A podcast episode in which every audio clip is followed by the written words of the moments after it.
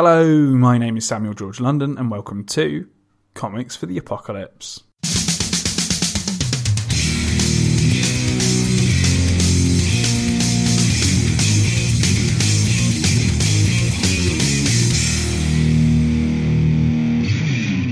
On today's episode, I speak to comic book writer Dave West and lead singer for post apocalyptic industrial rock band V2A about what comics they take into a solar storm reset apocalypse. But before we get into it, I'd like to give a quick shout out to our sponsor, the ComicScene Comic Club. Available from just £5 a month, you can get monthly issues of the History of Comics 1930 to 2030, monthly issues of the brand new Shift comic anthology, and two comic scene specials per year. To find out more and subscribe to the Comic Club, visit comicscene.org. On a side note, there are two weeks to go for my seventh Kickstarter, Band of Warriors. Merging actual historical events with Celtic and Greek mythology, Band of Warriors is an epic tale of adventure, betrayal, and vengeance set in 1500 BC. If that tickles your fancy, feel free to check it out by searching for Band of Warriors on Kickstarter or by simply clicking the respective link in the show notes. But be warned, it's for mature readers only, as it contains mild nudity, strong violence, and se- sexual references. Now, without further ado, on with the show. Hello, Dave West and Drone. How's it going? Hello, it's not bad, thank you. Hi, uh, welcome, and thank you very much for having us on your show. Oh, it's an absolute pleasure, lads.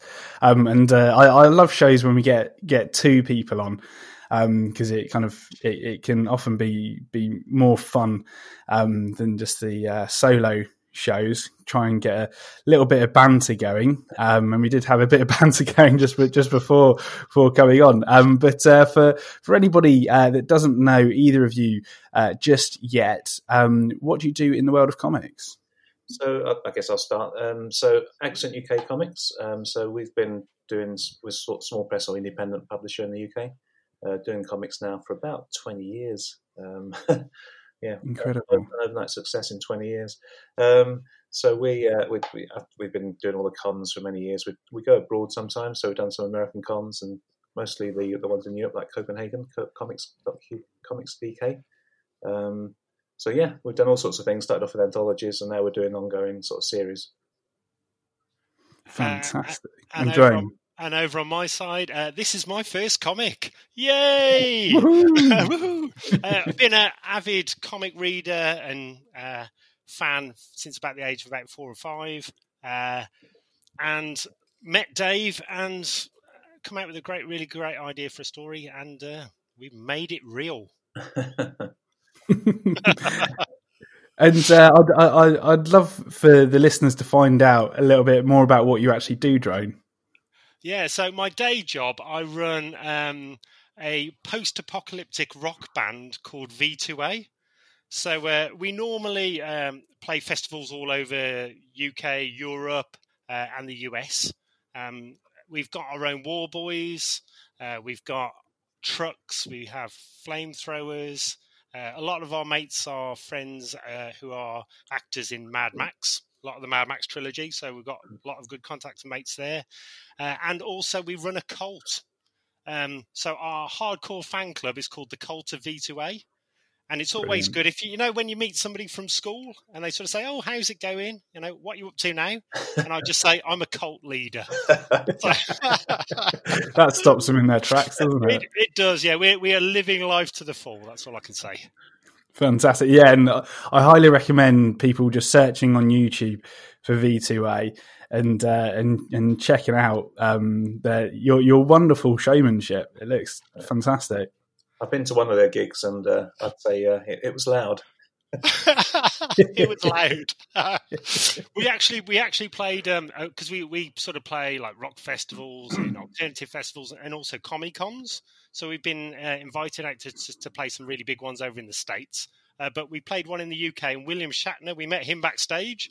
Really awesome guy. Uh, so spent about three hours eating ginger cake with William Shatner, and he didn't like the band. He said it was very bang, bang, bang. So that's that's thumbs up from me. I take that as a as a is a is a badge of honour. William Shatner, Captain Kirk thinks we're a bit a bit shit, a bit bang bang bang, a bit bang bang. Incredible, uh, but great that you got to meet him. That's that's that's amazing.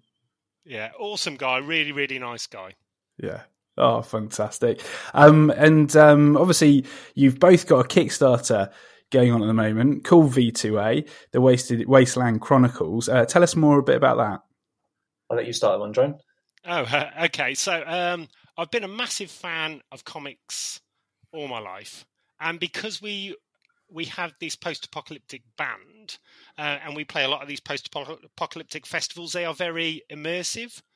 So um, all these crazy stories have been sort of bouncing around in my head for the last few years, uh, and I thought, wow, this would be, this would make a great graphic novel ser- uh, series, you know, hmm. because mm. the the sort of reality and fiction is very blurred in these in these. It's it's like LARPing, really. So it's it's fully immersive. Everybody has their own characters. They build trucks, and you know, there's thunderdomes and all this kind of stuff. So this this kind of story has always been bouncing around in my head over the last few years. Of wouldn't it be good if these characters did sort of this and this kind of thing happened, uh, but not being sort of a comic book artist or writer. Uh, I never had the output. Hence, you know, I write music, and we've done like six or seven albums. Uh, so, so my output, my creative output's always been through music uh, until I met Dave. and now over to you, Dave. yeah. yeah. we we attend the uh, the Asylum event, which is like a steampunk event in Lincoln. It used to be every year um, back when there was uh, work conventions. And um, and at the first we did a, we do a comic, so we decided to do like an anthology. So these, as, as Drone says, these people at the steampunk events also have their own personas. They dress up as Lord something or somewhere other, and they actually have a story to tell. They actually are the character. They play the character for the whole weekend.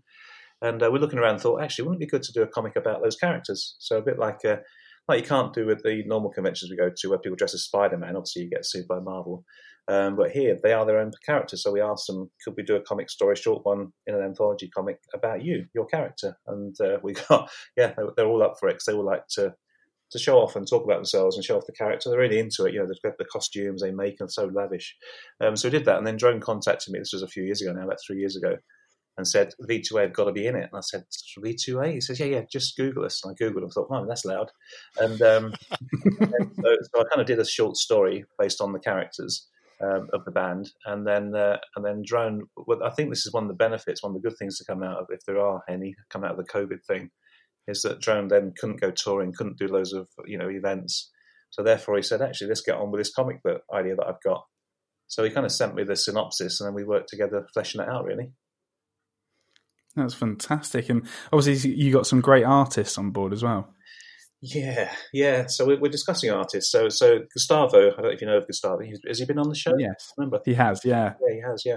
Um, so Gustavo worked on the on the, the, the short story in the Asylum comic, and we we hope to get Gustavo to do the, the main comic, but it's hard to get in his schedule now because he's, he's, quite popular. it's quite oh yeah. um, so so we're discussing it, and Drone's a, a big 2000 AD reader, and and I said, well, what we really want is someone someone a bit like PJ Holden. You you, you know, with him, and he goes, oh yeah, yeah, someone like PJ. And then Drone said, well, why not get PJ? just approach him and see whether he'll do it. So we contacted PJ, and uh, yeah, and he was up for it. So uh, so the first two, so the first issues on on Kickstarter now, and the second part of that story will definitely be drawn by PJ. And then we'll just see who's available. If he's available, then we'll continue August Gustavo. So, but yeah, and also from my side because I'm a big, massive comic book fan and a big 2000 AD fan. So what what we do as well in our spare time.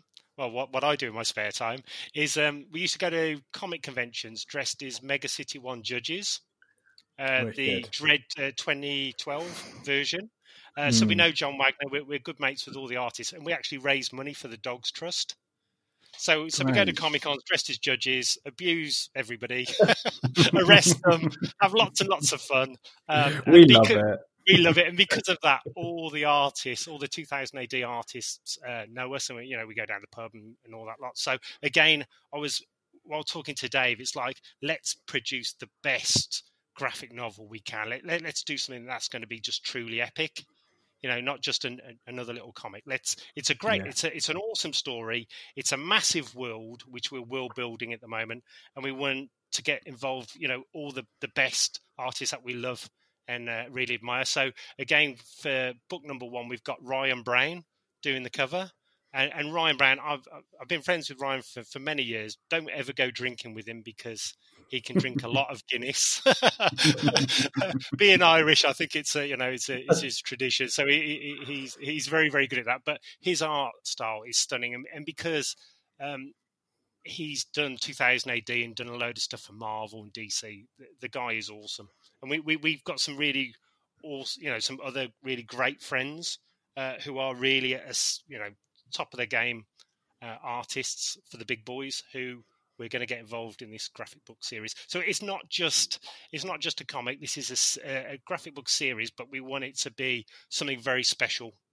So not just the story, but the art and the covers and some of the other stuff we hide in there as well. It's it's it's it's like a, a, an art thing. If that makes any sense. It's not just a comic. This we're trying to create something special and something very different. Hundred percent, and that that definitely comes out in both the, the, the art and the way that the Kickstarter campaign page has been put together. Um, so for for all the folks at home, um, if you want to go check it out, it's uh, if you search for V two A, the Wasted Chronicles, it will come up on Kickstarter there, um, or just go into the show notes and click through on the uh, on the link right there, and uh, you can take a gander whilst we speak. And uh, speaking of which, where else can they can folks at home uh, find you online? So, so we've got an accentukcomics.com, uh, which is it's being built. Um, we had one a few years ago, but it it got hacked, unfortunately, and it's very difficult mm. with the service provider to get it get it cleaned out. You know, even though I deleted all the files, I still wouldn't release it. So mm. we moved somewhere else. So that's being built. Um, strangest of times blogspot.com is my little blog. Um, so you can find us on there. Uh, we've also got uh, on Facebook, V2A is mainly on Facebook. So we've got um, V2A, got our own big Facebook. We've got about 20,000 fans on that. We've got the Cult of V2A, which is our, our hardcore uh, fan base who actually dress up and come to the Comic Cons in post apocalyptic uh, gear. So, which is makes for an interesting gig. Uh, and also, we run a weekly YouTube show called Freak Show. Uh, again, so check that out. We've had quite a lot of um, 2000 AD people and Mad Max people on. Excellent. And again, those links are in the show notes, folks. So go click through, check it out whilst we're speaking. Uh, now, all of that aside, lads, I've got some bad news for you. And it, it might not necessarily be bad news for you, Drone, because you're very well versed in post apocalyptic situations. Um, but uh, unfortunately, planet Earth has been hit by a massive solar storm from the sun. Um, and for those at home that don't know what a solar storm is, um, it's basically a massive electromagnetic wave that comes from the sun, um, and it wipes out. It it will potentially wipe out all electronic devices on planet Earth. Um, and uh, my question for you lads is, uh, what's your action plan for survival? So, um, so well, I wouldn't wait for the government to sort things out. That's, that's uh, yeah, not a very good track record, have they? Um, but I, I, kind of thought about it. I guess it's a bit like now, but without electricity, isn't it? So we're stuck in a yeah. room in a flat, trying to live off the food, trying to go out very, very rarely to get food, um, trying to get a little bit of exercise, but avoiding everybody else because they might have something, you know. So in, in, this world, I guess it might be that they're hunting you for your food. Um, so yeah, I don't, I don't, I don't really think it's. I think it's. Uh, I probably live off cold food because my flat's sick, all the electricity, there's no gas. I have to out things like cold baked. I have to get a taste for cold baked beans and probably tuna. Well, I don't mind tuna anyway, but, uh, but yeah, I, I, don't see it as an awful lot different to the world we're living in at the moment uh, on, on, my side, because uh, because I run a post-apocalyptic band, we are ready for the apocalypse. So uh, day one, we've already got our outfits, we've got the buggies, we've got the flamethrowers. We're ready for it. I think I'll go is... yours actually, Joan. this is this is going to be like like a Christmas holiday for us. So we're all ready. Uh, we've got our own bunker, uh, which I'm currently talking to you from our Earth bunker. Um, we've got we've got absolutely tons of toilet rolls. That's the one thing we've we've learned from this lockdown. That you know, forget food and cannibalism. Uh, you know, when the when the world ends, it's toilet rolls is going to be the you know is king. Is yeah. king. It's all about toilet rolls and pot noodles. Fantastic. My word. You need to pot noodles. I bet you've never had an answer like that before, have you? no, certainly not. Um, but uh, so, um, I guess kind of you, you're both in interesting situations. Uh, Dave sounds a, a, little less theatrical, um, singing that with some cold baked beans, and Drone, you, you being the, the, the, lord of a of an earth bunker with your with your cult right behind you. yeah, as I said, yeah, that's that's why I think me and Dave make such a good partnership because Dave is the sensible, calm, collective one of of the pair, and yeah. I am the mad lunatic running around with a flamethrower stuck on top of my buggy. Um, you know, so what a team! What a team! Yeah, a good team. Fantastic. Um, so um, we'll we'll start off with you, Dave. Um, in contemplation, whilst uh, you're you're eating your cold beans, you're you're thinking about um, comics. Come to come to your mind, um, trying to pass the time, and uh, you ask yourself, "What's the first comic you remember enjoying?" Yeah, this is an interesting one. So, so I grew up with Dandy, which is the old like a Beano. Dandy. I don't think it's still going, Dandy, but uh, mm. it's cartoon comic. Um, but and then I started picking up things like Batman and Justice League, Super, you know, Superboy, and all that sort of stuff in a local um, newsagent. I didn't know where the local comic shop was, so I didn't know if they existed in those days. Um, mm. I come across a comic, Fantastic Four. It was issue fifty-one. I think it was the first time, and, and what Marvel did, and I don't, don't know if it's Stan Lee or you know whoever, but they kind of they they made the characters quite real. So there's a guy, the Thing, Ben Grimm, um, kind of hating who he was, kind of um, feeling ugly, feeling left out, you know, and it, it's kind of it became very human. So then I, I kind of saw the, the, characters as actually humans with with a power rather than just superheroes, just people with powers yeah. around doing great things. And I think that's that's the that's the issue that I remember thinking. Actually, comics can be quite interesting if you look at the kind of the person, the character, not just the power. Uh, yeah. That's the one that sticks in my mind. Yeah, and it's the kind of Ben Grimm's always been one of my favourites since then. You know, the thing. Um, but that's the one. Yeah. Yeah, and that, that's kind of it. It's a bit of a landmark that issue, isn't it? Um, and um, I can imagine as a as a young boy, kind of reading that um, and recognizing that it's quite, you know, there's, there's more to this yeah, than just level, you know yeah. uh, people beating each other up. Yeah, it's another level. You know, everyone else is all about the power and about them hunting things down or fighting bad guys, but this was kind of a very introspective thing, which, which surprised me. I never forgot it. So. Definitely. And um, from, uh, do you remember, if you don't mind me asking, what age you were when you came across this? I was probably about, I think we were just before we moved, I was probably about 10, 9 or 10. Great. And so at, at that point, um, were you trying to create your own comics at all? No, no. I used to I used to copy um, the art. Yeah. Um, so I wasn't really. I was more into the art than the storytelling. If I'm honest. Mm-hmm. Um, so I used to, you know, for the next few years, I was I was kind of drawing them, but you know, trying to, as you probably know, you know, trying to do your own comic with a day mm-hmm. job and get good at the art. It's just it's just too much. Um, so I've kind of moved away from the art and more into the writing. Fantastic. And what, what, what do you think motivated you to actually start writing? Because not every comic fan kind of pushes themselves to to write. Uh, it's kind of it's funny. It's my my ex wife. She's I, I, was kind of sat there one day and I read a whole pile them. I used to kind of buy pretty much the X Men books completely, all of them. There's probably about thirteen titles at one point, and I've read through them all. And I read a few other bits and bobs. And I think 2000 AD were in the pile, and I put them all down. And I just said, God, what load of old rubbish. There was nothing in there that really grabbed me or stayed with me. Mm-hmm. And my wife, my ex-wife, said, uh, "Well, why don't you? If you think you do better, why don't you write your own?" And I said, "You know what? I will." Uh, and I wrote probably the worst Judge Anderson story you'd, you'd never read. And, and I, I, kind of got into it. I thought, this, no, I kind of get it. And then, then you, you, your mind starts working, and, and my mind sort of hits me by surprise at times. And I think, oh, and I, a story kind of appears almost fully formed sometimes in my head, and it must have been subconsciously working. Uh, and then I kind of wrote a few of them down, and then it's it's kind of working with with artists, I guess, and it's kind of what do they like. Um, so Andy Bloor, I probably did my first one with the Wolfmen, which is like a 1960s London gangster with with they're were, werewolf masks, but actually they aren't masks; they're really werewolves. And um, and it was kind of came off one of Andy's sketches, so it's kind of you get ideas and you just kind of want to tell the story. And, you know, and you can never tell an original story. I come up with some great ideas and my daughter says, oh, that's a bit like this Japanese manga thing or this, this, mm. you know, and I think, what? And she tells me that story. I think, well, okay, it's similar. No, not, never going to be the same. but you know it's very difficult to get that original, unique idea. But that shouldn't stop you. You know, you still tell a story. I mean, yeah, exactly. Do it in your own way. Yeah. Um, but uh, yeah, no, that, that's fantastic.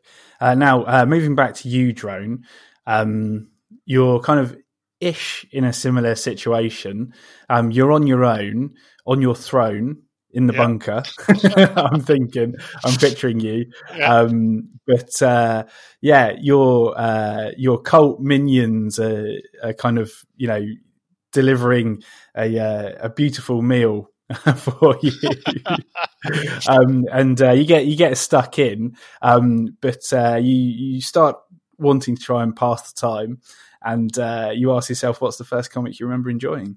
Well, the first comic this this was a, a very interesting one. I, I, was in primary school, so I was probably about I don't know six, something like that, and it was a hmm. school fete, and uh, I was given some pocket money by my parents to you know buy something, buy some food at the school fete, and this person was selling some old Marvel Titan comics.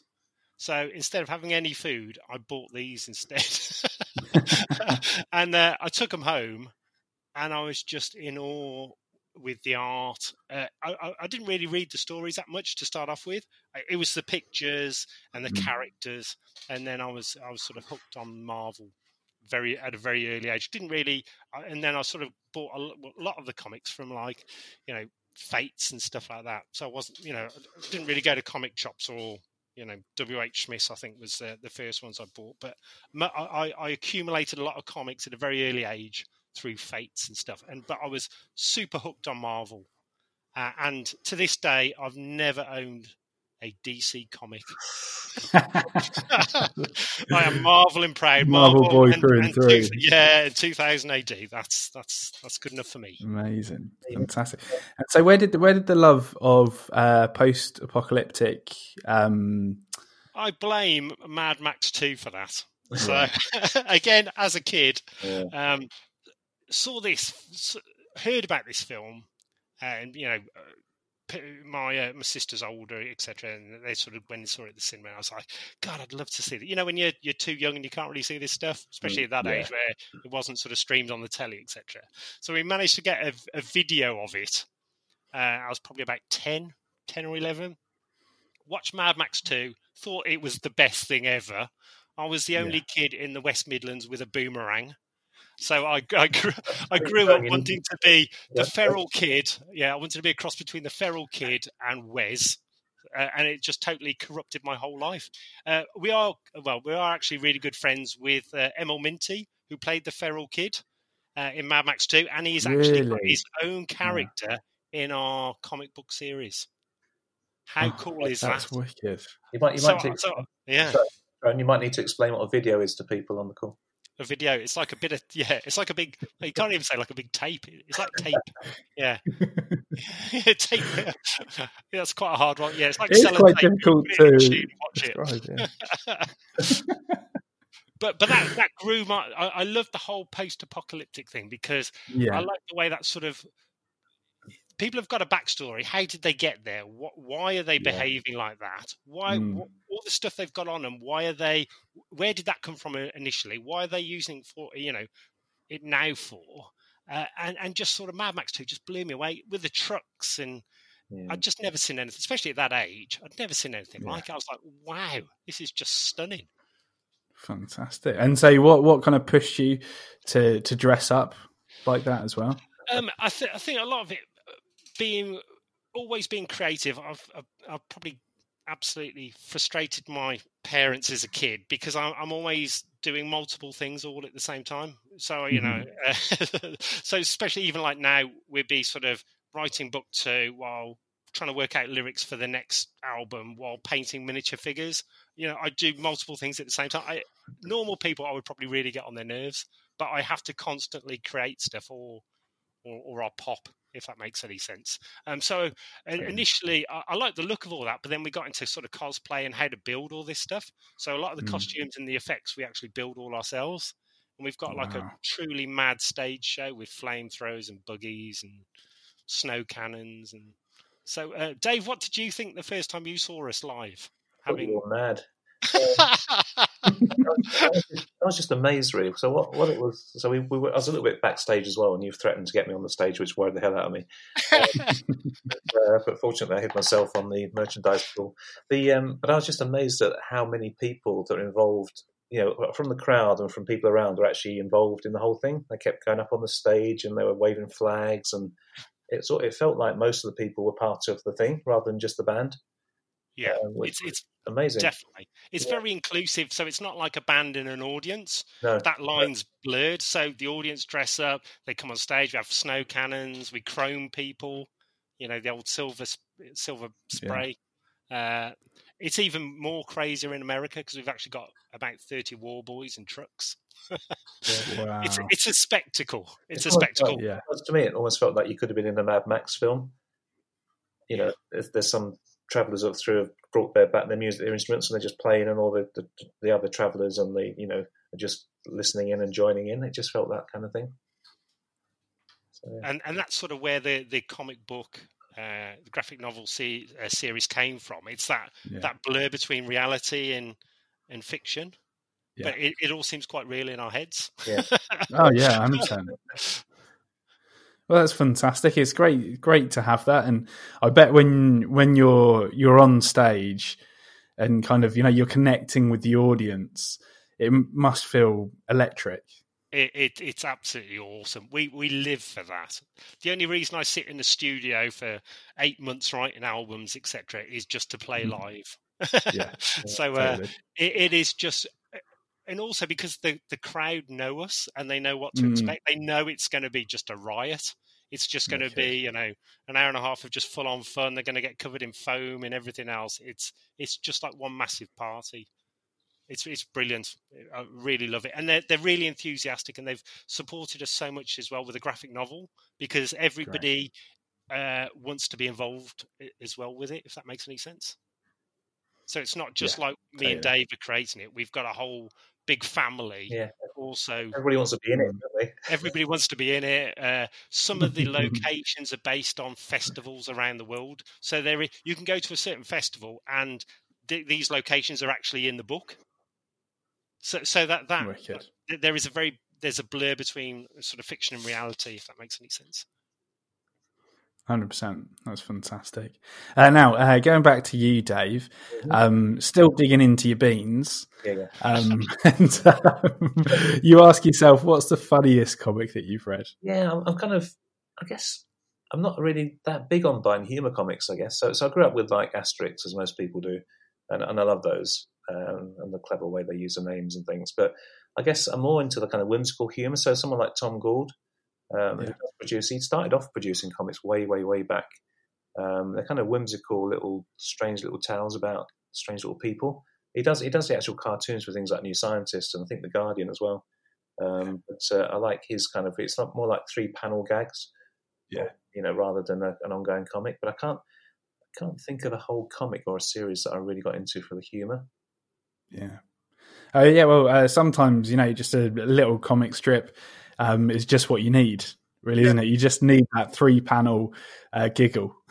yeah, yeah. I mean, Snoopy is perfect for that, wasn't it? Charlie Brown. Yeah, they, are probably the one that probably would I'd say my younger years that I kind of really loved. Fantastic. And then uh, same for you, Drone. What was what was the funniest comic that you've read? Uh, mine is slightly different to uh, Dave's. Mine was uh, there's a there was a comic in the '90s called White Trash. I don't know if you ever saw it. No it, it's it's awesome. Um, it's based on, if you can imagine, somebody who looks remarkably like Axl Rose. Uh, is busking across America where he gets is like a hitchhiker gets picked up by somebody who looks remarkably like Elvis, uh, and they go and they go on a gun spree. It's just crazy. I couldn't believe somebody put it into a comic. It's so out there, and the graphic and the art is so amazing. It's it's it's brilliant. It's really funny. Every every issue. I think they only made four, but it was just I was it was just totally not expected. Um, so it's called White Trash by Tundra Comics or something oh, like that. I think. Yeah. Okay. Google it. It's it's bizarre but awesome. Axl Rose, Elvis, uh, natural born killers. wow, that's a pitch. it's a pitch, isn't it? Yeah. Fantastic. Yeah, no, I'm gonna have to check that out properly. Um, but uh, yeah, from having look, look, looked it looked it up, um, yeah, I can see that now. Um, the the Axl Rose and Elvis. Thing. That's just, just hilarious. Just, even when I was in the comic shop buying the first issue, I bought it because of the picture. I was like, "This looks like Axl right. Rose," and then you start reading it. This this is remarkably like Elvis.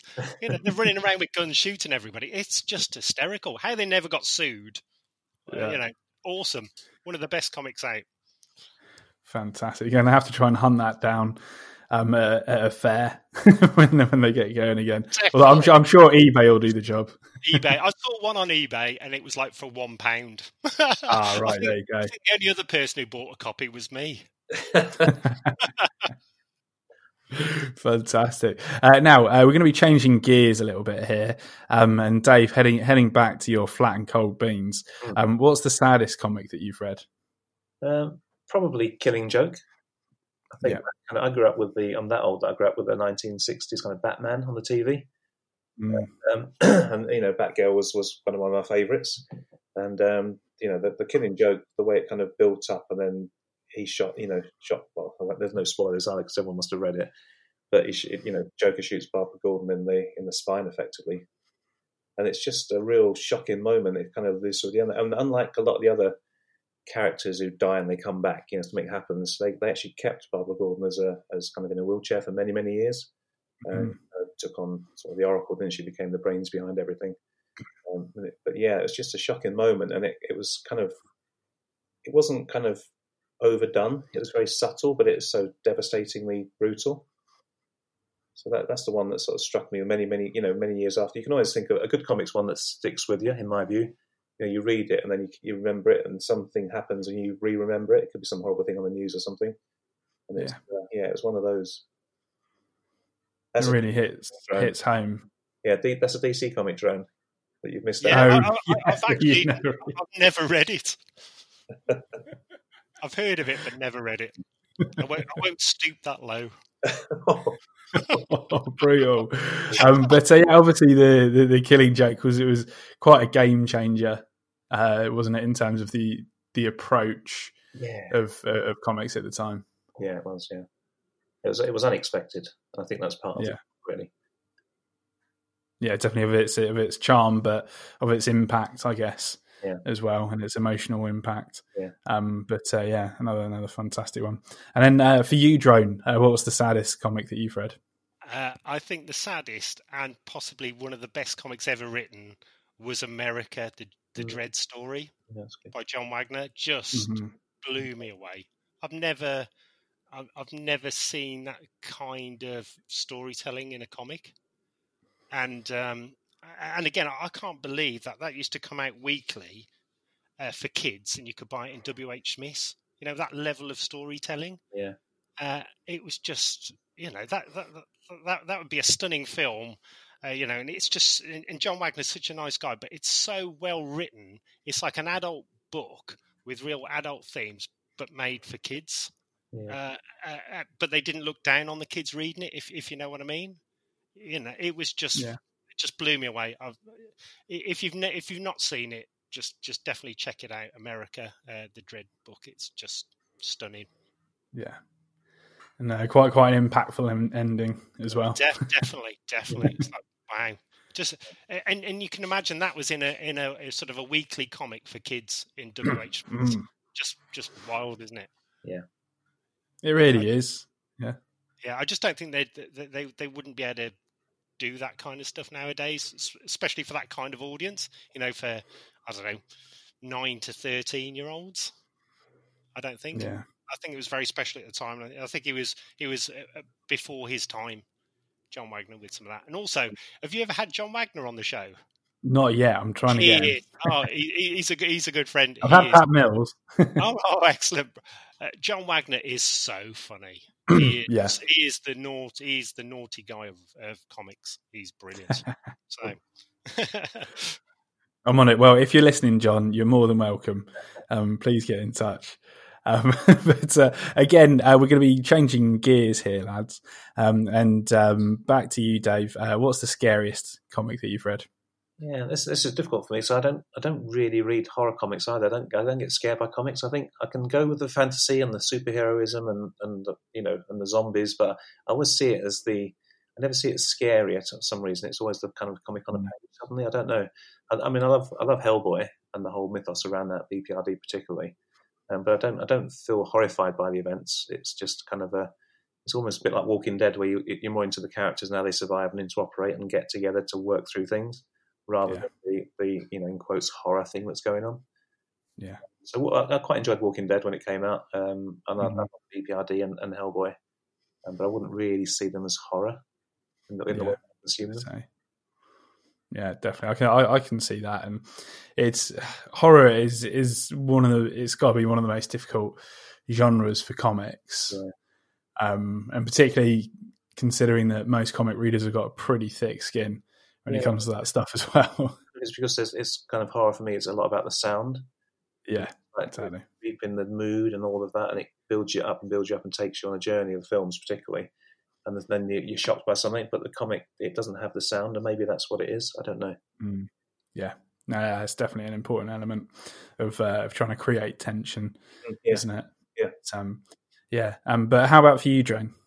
Uh, mine was totally different to Dave's. As uh, uh, mine was, if you, if well, as a kid, as I said, sort of from about the age of five and six, I used to go to school fetes and whatever, and pick up, you know, these comics, the Marvel comics.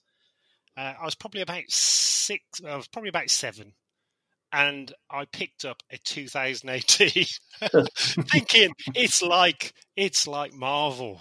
And uh, I don't know. I, I didn't really read the stories, but there was one panel, and it had these minotaurs marching off into this pool of acid, and I had nightmares Whoa. over it. And I, it it just totally freaked me out. I couldn't, you know, being a little kid, thinking everything's like kapow and you know, you know, gonna thump somebody, and then I accidentally saw a 2000 AD. It was like, oh my god. you So can't again, unsee that. yeah, you can't unsee it, and I, I literally had nightmares for, for possibly for a day or so, a couple of days. But you know, when you when Oh. you after a bit, you think, oh, quite like this. this is quite good. but uh, the first, yeah, the first 2000 AD comic, I don't know what it was. I, I don't even remember the story. I just remember the one panel with these things marching off into a pool of acid, and that fried my brain. no doubt. Because uh, yeah, it's, uh, I've got well, not a, too much of a horrifying story, but um, I do you remember uh, Robin Hood, Prince of Thieves, Yeah, yeah. um, the movie? Yeah. I went to that. oh, gosh, I must have been about a similar age, um, about seven or eight maybe. Um, and do you remember at the beginning, um, a guy gets his hand chopped off? Oh Yeah. yeah, Yeah. yeah. Yeah. Um, and uh, that, yeah, I had nightmares of my hands being chopped off for weeks. Like, so I, I, I can attest to the fact that you know if you see something like that when you're younger, you just, you know, just gets stuck in your brain, doesn't it? It Oh, does, yeah. I'd like to hunt that comic down and try and buy it, but I don't Yeah. even know what, what it was. Something to do with minotaurs in a pool of acid. Right. We're going to get on this. We'll have to find that one out. Yeah. We're going to find it, hundred percent. Uh, now, uh, moving on to to my favourite question, um, and uh, to you first, Dave. Uh, what's your favourite cover? Yeah, mine's got to be the, the the Dark Knight Returns, Frank Miller. as Batman Yeah. kind of launch himself, kind of coming downward slightly, and the lightning bolt strike behind him. Yeah. it's just it's just such a powerful. I mean, covers to me. There's there's some wonderful artists, and they you know there's I can give you a whole list of the the artists I love, but that was so almost simple but so effective. hmm I've seen it copied a few times or parodied a few times, I should, should say. Of course, yeah. and it's you know it's instantly what it is and what they're doing. It's just such a great cover. yeah. I mean, it's it's iconic, Yeah, isn't it? Yeah. Just with the cape and like his stance, like his like Yeah. jumping stance and everything. yeah, yeah. And again, it's not you know it's not overdone. It's not over elaborate. There's a lot of space on it with the you know the background, etc. But it's just stunning. Fantastic, great choice. Um, and how about you, Drone?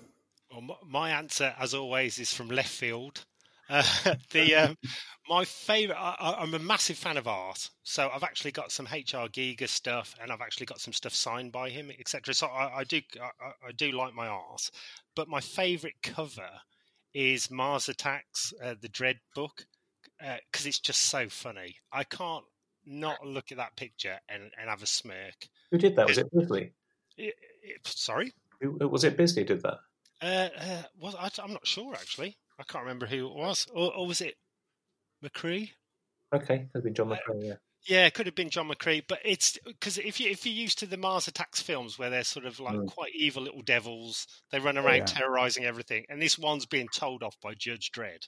Yeah, looks with a gun in his face. yeah, it's just brilliant, and I can't, you know, so that I think that is one of my all-time favorite covers. It's just so funny and so sums up Judge Dredd. You can see that everything in one picture. It's just brilliant. I think Yeah, I- it is. I It like is fantastic. Yeah. Really good one. I love it.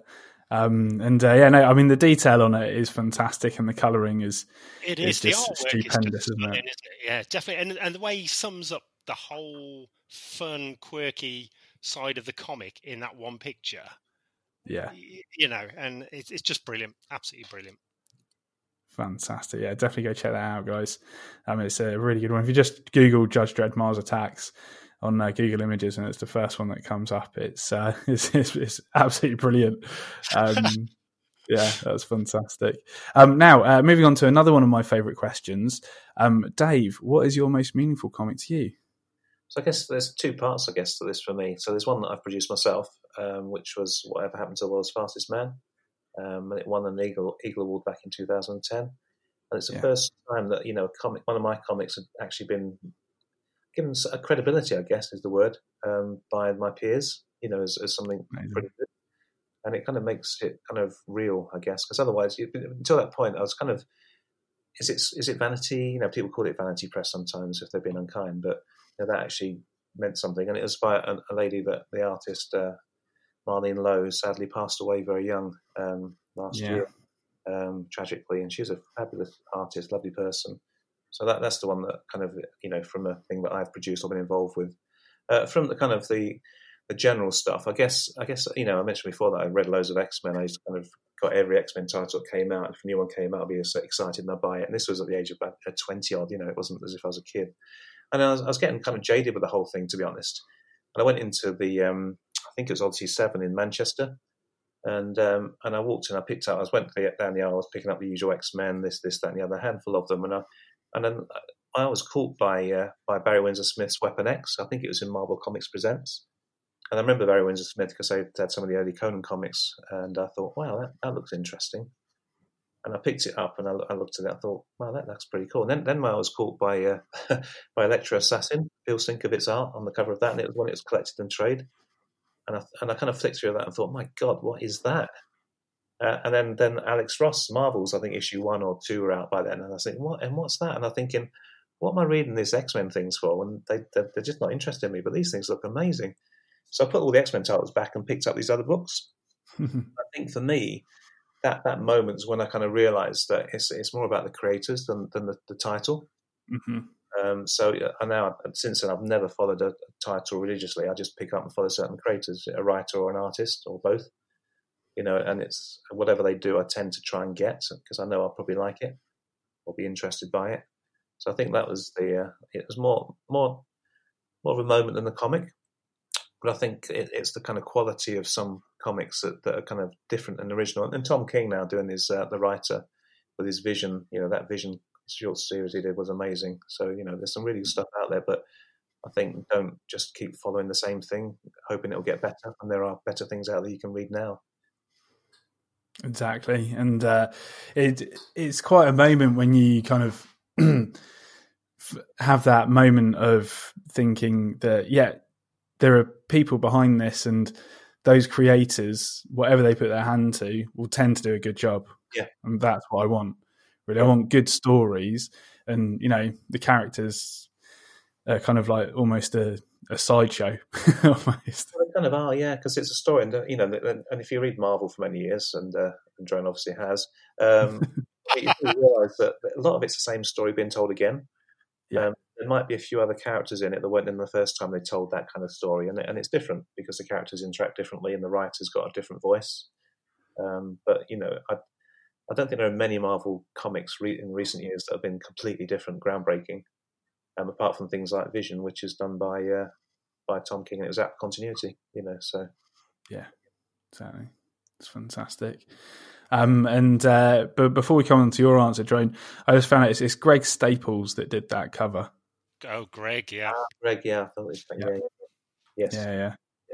Um, so uh, yeah, if you if you again, folks at home, uh, Mars Attacks, Judge Dredd, um, uh, yeah, Mars Attacks, Judge Dredd, Greg Staples, it'll come up. It's a great cover. Um, but uh, yes, for you, Drone, uh, what's the most meaningful comic to you? Uh, the most meaningful one for me, I bought it from. Uh, uh, there was a shop in Birmingham called Nostalgia and Comics, um, a really big shop, and I was I was just looking in there, uh, just hunting around for anything of interest, and I came across a, a graphic novel called Stray Toasters, and it mm. blew my mind. The the artwork, the story. It, it, it was the first time I've I've seen a graphic novel which I'd, I would class as a piece of art.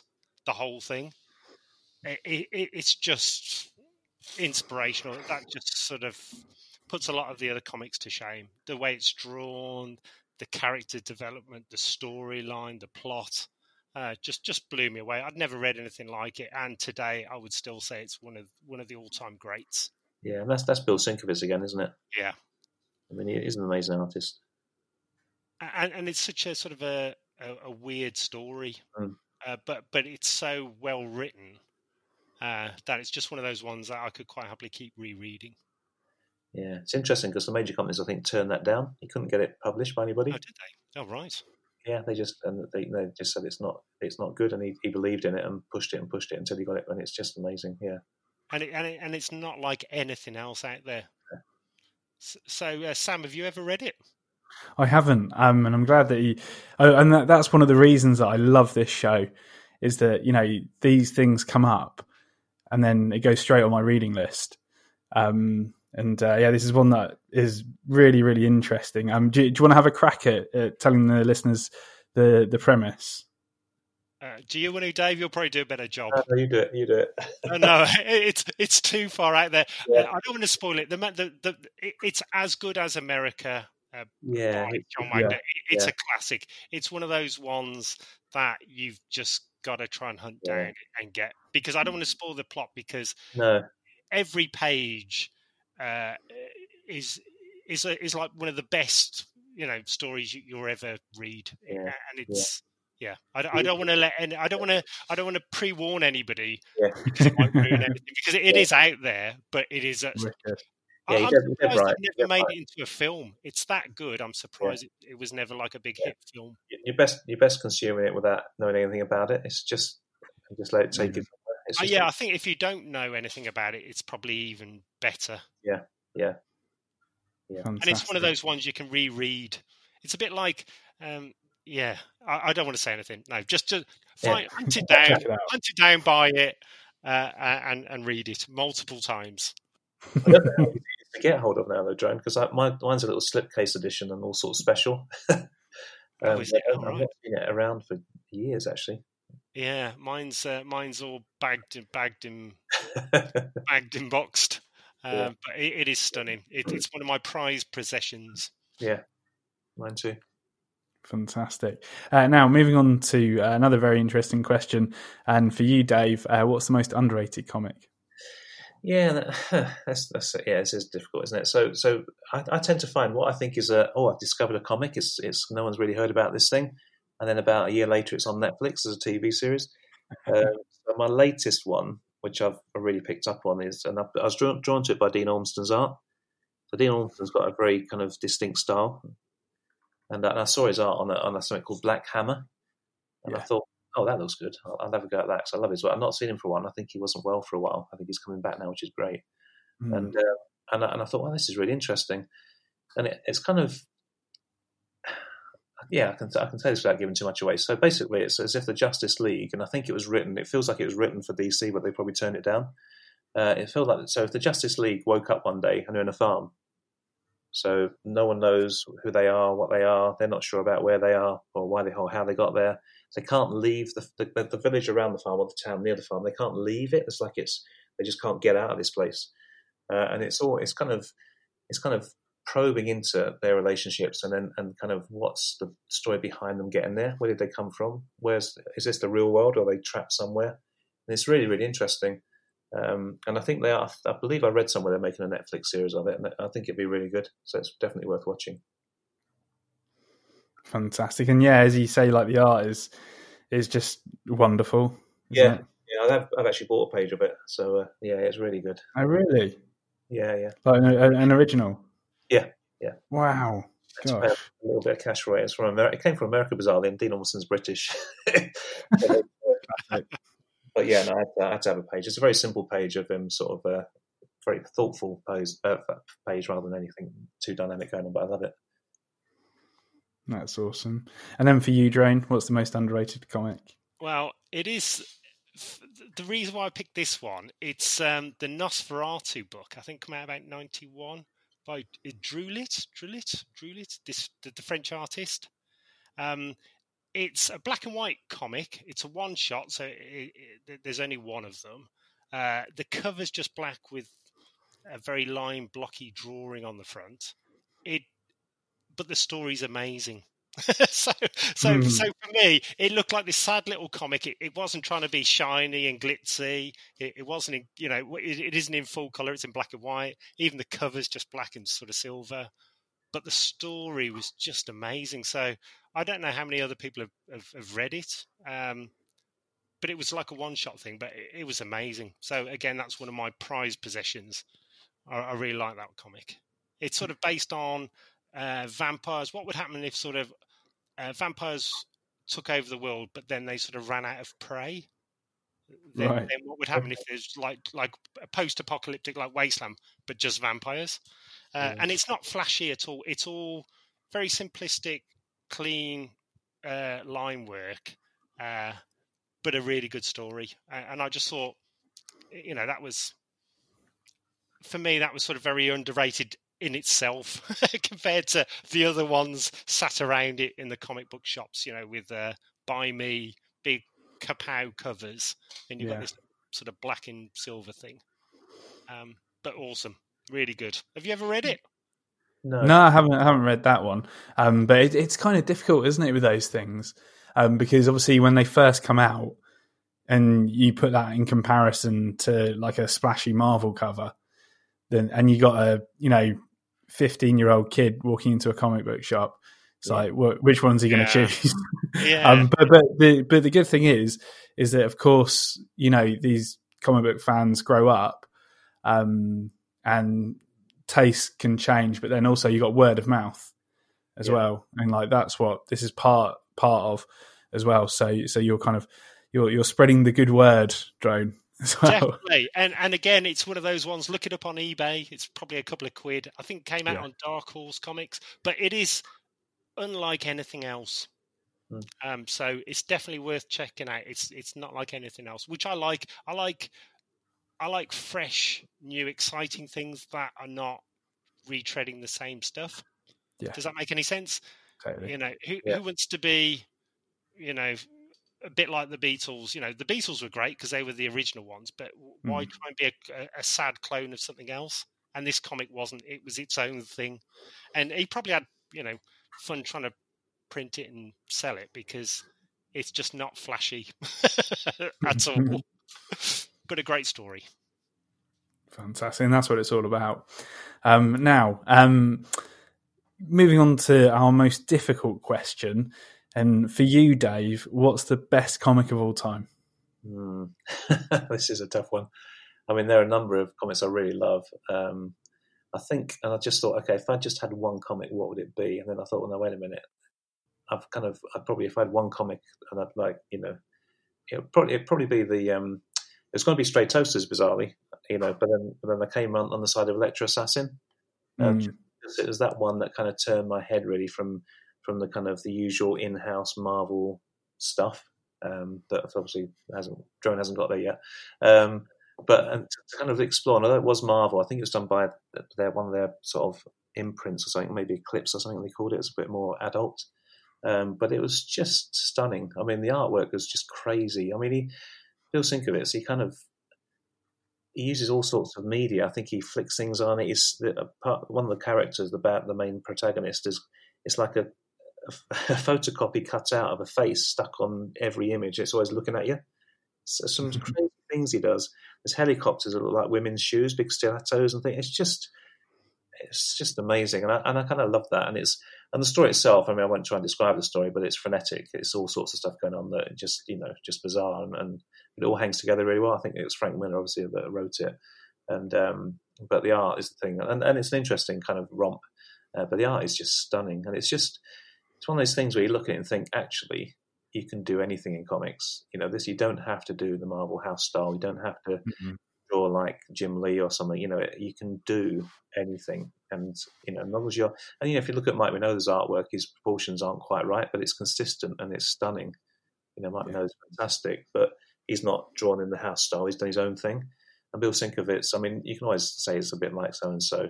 Uh, Sergio Toppi, for example, there's little elements of other people in there, but but he's made it his own. You know, and if you look at David Mathers, he's taken bits of Bill Sienkiewicz and made it his own. So everything's derivative to a degree. But I just I just think it's an amazing book. And it's the one I pick up every kind of well, at least once a year and just just read through it again. Just just almost not reading it, but just enjoying the, the images. Yeah, yeah, because you know the story inside out. yeah, yeah, it's just stunning, and it's the one that kind of woke me up really. That's fun. So, and it was uh, it was Epic Comics. Yeah, it was it was printed through. Um, yeah, yeah, yeah. Excellent. Um, and then for you, Drone, uh, for you, what's the what's the best comic of all time? Uh, well, that's a, a, very easy one to to uh, to come out with. Um, it is America uh, by John Wagner, the Dredd book. It's it's just a, a, a world classic. You know, it should be put in a nuclear bunker or sent off into space so aliens can read it. It's it's class. It's just amazing. Just just one of the best written and drawn comics ever. Uh, and uh, if you don't agree, please send uh, send your details to Judge Dredd, and uh, obviously here pop round and uh, give you a bit of correction, thought correction. So yeah, I love. I, am I'm, I'm just a massive fan of Dredd. I, I, love the way that with John Wagner, sometimes Dredd's like the hero, sometimes he's the villain. You know, mm. you're, you're, not mm. sure what again, but but America, he knocked it out of the park on that one. That was right until the end, the last few pages. You know, with the twists and turns and stuff, stunning. Uh, a quick one then to you, Sam. What's your favourite? Yeah, well, um, I, I, I keep my cards close to close to my chest. I'm yet to reveal that, and we're we're coming up to uh, episode 100 soon, actually, in the next okay. six weeks, and, and and I and I might be doing my uh, my own comics for the apocalypse for the hundredth episode. Awesome. So you'll have well, to wait until then. I'd just like to make a prediction that yeah, go on. going to be America by uh, John Wagner. wink, wink, nudge, nudge, nudge gun nudge, in the back. Or, yeah, or we send the boys round. Exactly. Fantastic. Um, now, uh, uh, go on, go on. There was a quite funny story about that because um, when you meet John Wagner, he's such such a fun guy. So yeah. at Comic Cons, uh, because uh, Disney own uh, Star Wars. So the poor stormtroopers, if they're in cosplay, they can't point their gun at people. You, you know, they, have got all these rules, like the 501st, they can't do this, they can't do that, etc., etc. But the judges just go mad. and and and John Wagner's very proud of his judges. So you know, it's uh, we're like the naughty corner of a comic con, uh, but our main boss John Wagner is uh, he's he's the he's the chief. He's the big boss, and it is quite funny. It's uh, he he lives up to the hype. He's he's a great guy. He, he was given one job once. Uh, he, he, I think he gave up comics, moved to Scotland, and uh, he, he took this job of looking after this church. He was like a caretaker. He was, t- right. he was telling me about it. So he was a caretaker for this church, and literally within three days of taking the job on, somebody nicked all the lead off the roof and he got fired. yeah, the guy is the guy has a whole. It's like that every step of his his life. He's brilliant. So he actually got fired as a caretaker within three days because all the lead got stolen. What a start! Did you know that John Wagner started off writing stories in a girls' magazine? Was it Wendy or something like that? Hmm. Crazy. I didn't know that. Yeah, how how could you have somebody that mad writing stories for small girls? That's all I can say. and, and back to you, Sam. What, what, an arc! What an arc! Um, but uh, yeah, we, we move on to our final uh, comic choice. Um, and uh, for you, Dave, if you could only take one comic into the apocalypse, which would it be? Blimey, that is a tough one. So, uh, so I'd probably take um, the New Mutants. I've got this big IDW slipcase edition, uh, which collects uh, God knows how many. I've not actually opened it yet. I've read the new many many years ago. I read the New Mutants by again. Yeah. It's this is art. So I'll probably take that because it'll be fairly fresh. Um, but yeah, it was a, it was a it was a toss up between that and Elektra Assassin. but so yeah, I think I'll take New Mutants because it'll be a bit newer to read. And also, I love I love these kind of uh, I love team books. I love the kind of how the early mm. ones when they kind of develop the powers, they work out how to use the powers, they work out how to work with other people in the team, all that sort of dynamic.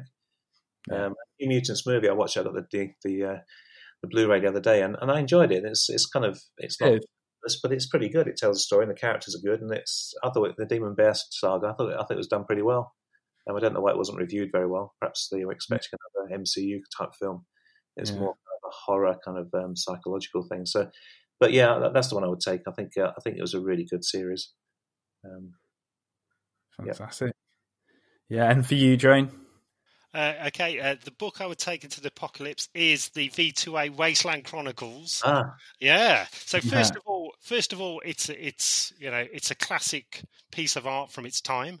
Uh, also, you can use it as a survival guide for the apocalypse. you know, because in the apocalypse, you know, we there's cannibal clans, there's death cults. You know, how do, how does your flamethrower work? All of this is in our graphic novel. So as I said, it's it's not just a novel. Uh, it's not just amazing stories written uh, by really two awesome, good-looking dudes uh, with art from the world's best 2000 AD artists. It's also a survival guide. It's it's a must-read. And to be honest, you know, it's it's you, you need to you, you know you've got your survival pack, your your pot noodles as Dave likes, your, your, you know your toilet roll, and your third pot, your third item should be the V2A Wasteland Chronicles. Uh-huh. Fantastic! It's something to be proud of in the in the uh, apocalypse as well, isn't it? Exactly. It's a it's a medal of honor. Superb. Um, and then, along with uh, the New Mutants and the uh, V2A Wasteland Chronicles, uh, Dave, what weapon, tool, or useful item would you take with you as well? Yeah, with all these tins of beans and things I'll be eating, a, a tin opener that works. I always mm. seem to tin openers. I always find that they either break or they kind of they don't quite get into the tin. I, I'm always frustrated by them. So I'd find a tin opener that works, and and I would keep that close. Fantastic. Yeah, I, I, seem to have quite a bit of trouble with tin openers as well, to be honest. Um, so I'm gonna I'm gonna be on the lookout for for a tin opener that actually does work. Yeah, and tell me where you, you got it from. I'll make a trip. Definitely. And for you, Drone. Uh, what, what, was the question again? What I would take... I say, what what weapon, tool, or useful item would you like to take into the apocalypse with you okay, as well? My, my useful item, I would take the whole of the cult of V2A because it's yeah. quite hard to be a warlord if you're just on your own. Do you know what I mean? I can cause far more trouble uh, worldwide and become more of an evil dictator if I've got my cult with me. It's a Fantastic. bit hard when you're on your on your Todd. Nice. Can I join you? Oh, Can I join you? I have a tin opener. Oh yeah, oh yeah, Dave, you could join as well because you've got a tin opener.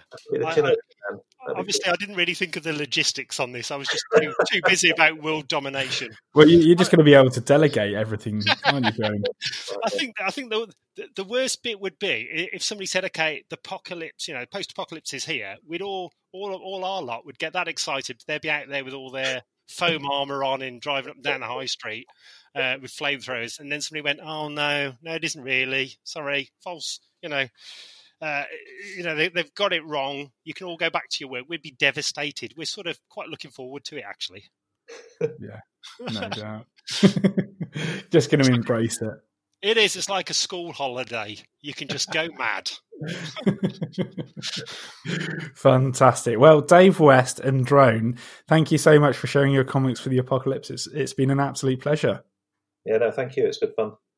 Excellent. And thank you so much for having us on. Uh, most people uh, don't invite us for some reason. no idea why. and uh, and for the listeners, one more time, where can they find you uh, online? So we have with the, the, website that will be coming soon. So it's accentukcomics.com. Uh, we have a Facebook group as well called Accent UK, and um, and strangestoftimes.blogspot.com. And there is the on Facebook there is V2A, which has got about twenty thousand followers, and the cult of V2A, which is our evil cult. if you want to sign up, folks, sign up. Because also we are we, we, yeah you can we are releasing a T-shirt and some stickers with "Hey Mom, I've joined a cult," which is always cool, and uh, and it also looks good when you're on LinkedIn or looking for other jobs. You know? Fantastic. Um, well, folks, those those links are in the show notes. But um, Dave and Drone, I, I can't wait um, to see you both at a, a, show at some point. Yeah, no, it's, it'd be cool. Yeah, I'm looking forward to. it. I mean, God, we miss con so much. Yeah, uh, it's just yeah, definitely. And Sam, we will we would like to invite you on stage. So oh, we, I'd love to. When we're up and running, we would like to introduce you to the cult we're uh, in doc, uh, well, introduce you to the cult on stage and uh, make you a full member. Uh, Amazing. And uh, we're still trying to get Dave on stage. Dave, Dave hides. He, he, runs off and hides with his. his I'll, his... push down at you and I'll run for it. so uh, yeah, so but we'd love to have you on stage. It, it's great fun. The crowds are awesome everywhere. Um, we played a, a, festival in Germany a couple of years ago called Wave Gotik Treffen, and there was about 13,000 people there. Wow. So that was good. So it's just a riot. It's great fun. And uh, Sounds wicked. I'd love to. Uh, definitely. And uh, next year we are over in. So a big shout out to the Mad Max Museum over in Australia. Uh, so what it was is there's this guy called Adi uh, from Bradford saw Mad Max as a kid loved mm. it so much he moved his whole family out to Australia in the middle of nowhere and opened up a Mad Max museum. so uh, we are playing the Mad Max 2 40 year anniversary festival next year in Australia in Broken Hill where they filmed Mad Max 2. So uh, see you there, guys. Keen as mustard. Keen as mustard. Um, well, thanks. Uh, thanks again, lads. It's been an absolute pleasure, and uh, hope to see you soon. Yeah, thank you. Thanks, Sam. Excellent. Cheers, Sam. Bye. Yeah. Thanks again to Dave and Drone for being on Comics for the Apocalypse. It was an absolute pleasure. If you enjoyed the show, please leave a review for us on iTunes or whichever podcast service you use, as not only will it let me know that you liked it, but believe that it helps make other people aware of the show as well. If you'd like to check out Dave and Drone's work or follow them on social media, those links are in the show notes, along with all of our own links to the various areas of the internet. Speaking of which, if you haven't already, be sure to visit ComicScene's website at comicscene.org for comic news, the comic club, and other fun sequential art stuff. And finally, as long as the apocalypse doesn't come to pass in the next week, I'll see you next Monday. Bye for now.